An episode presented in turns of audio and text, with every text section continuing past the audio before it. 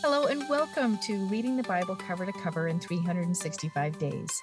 My name is Andrea Lendy, author of the book and Bible reader and studier for over a decade, and I'm excited to share some thoughts with you about today's reading. Welcome to day 307 of Reading the Bible Cover to Cover in 365 Days. Let us pray. Oh Lord, thank you for your word that teaches us more about you and your ways. Help us learn more about you today. In Jesus' name, Amen. Well, let's see what Jesus is teaching in Mark chapter 12. Jesus tells the parable of the vineyard that was planted and rented out to tenants. They didn't want to give the owner the fruit when it came time for harvest. Similarly, the Pharisees didn't want to give up the crop of the people they had tended, and they were planning Jesus' demise, the son of the real owner of Israel, just as the tenants killed the heir to the vineyard. The Pharisees knew he was referring to them in the parable, and they were upset about it. Isaiah 5, verses 1 through 7 is referenced after this parable. I highly recommend that you take a moment and read it before moving on. God talks about his people as the vineyard, and you'll see what this parable truly means from God's heart.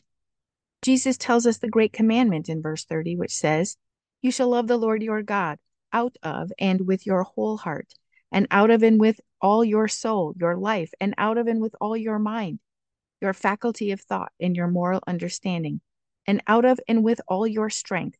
This is the first and principal commandment. Verse 31 says, The second is like it, and is this You shall love your neighbor as yourself. There is no other commandment greater than these.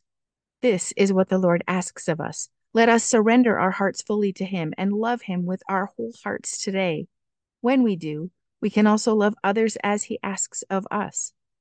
Lastly, Jesus sees the widow who gives everything she has as an offering literally everything she has to live on. I would guess none of us have done this. We simply don't write a check that contains our entire monetary net worth to the church. But this woman did. She gave all she had and she trusted God. She trusted she would be taken care of by Almighty God. May we entrust more of ourselves, our worries, and our burdens to the one who takes care of us. Let's see what Peter is writing in 1 Peter chapter 3. He had written about submission to authority in our earlier chapter. Today, he addresses the submission of wives to their husbands.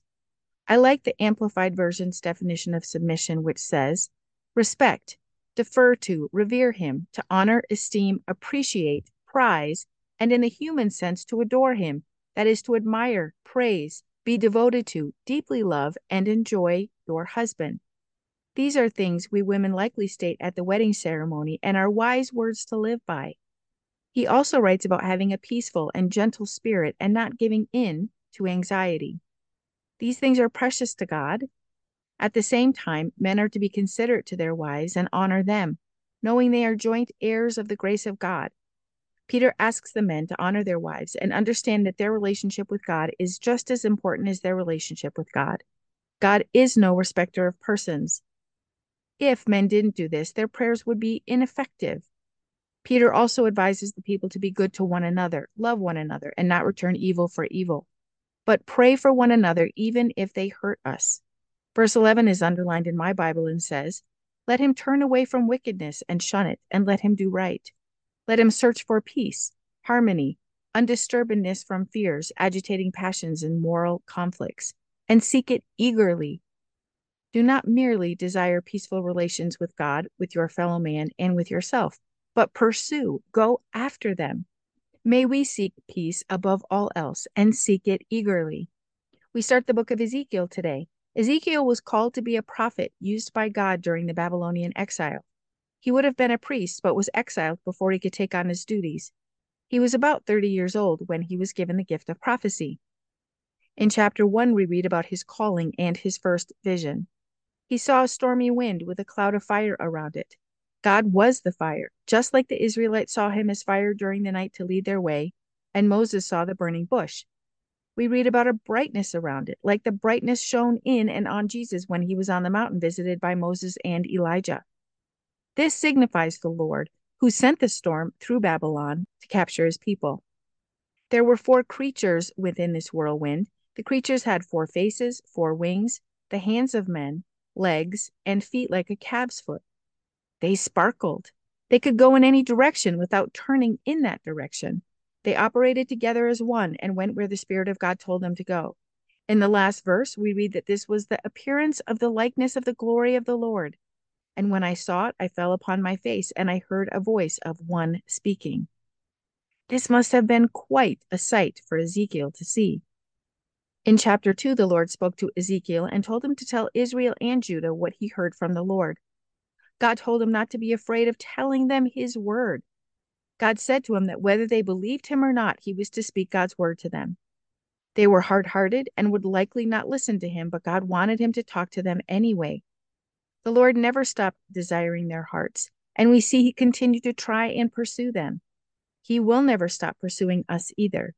May we keep our hearts soft to him as God asked Ezekiel to keep his heart soft to him. Well, let's see what we can learn from Psalm 126. This is another psalm of ascent. They sang this on the seventh step leading up to the temple.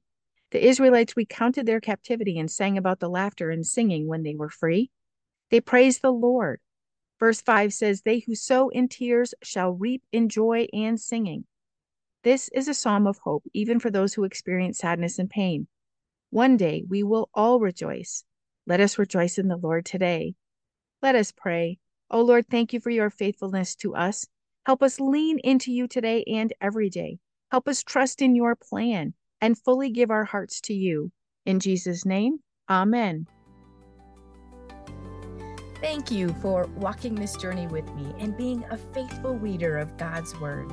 I pray that He shows Himself as the God who loves you deeply and cares about every detail in your life.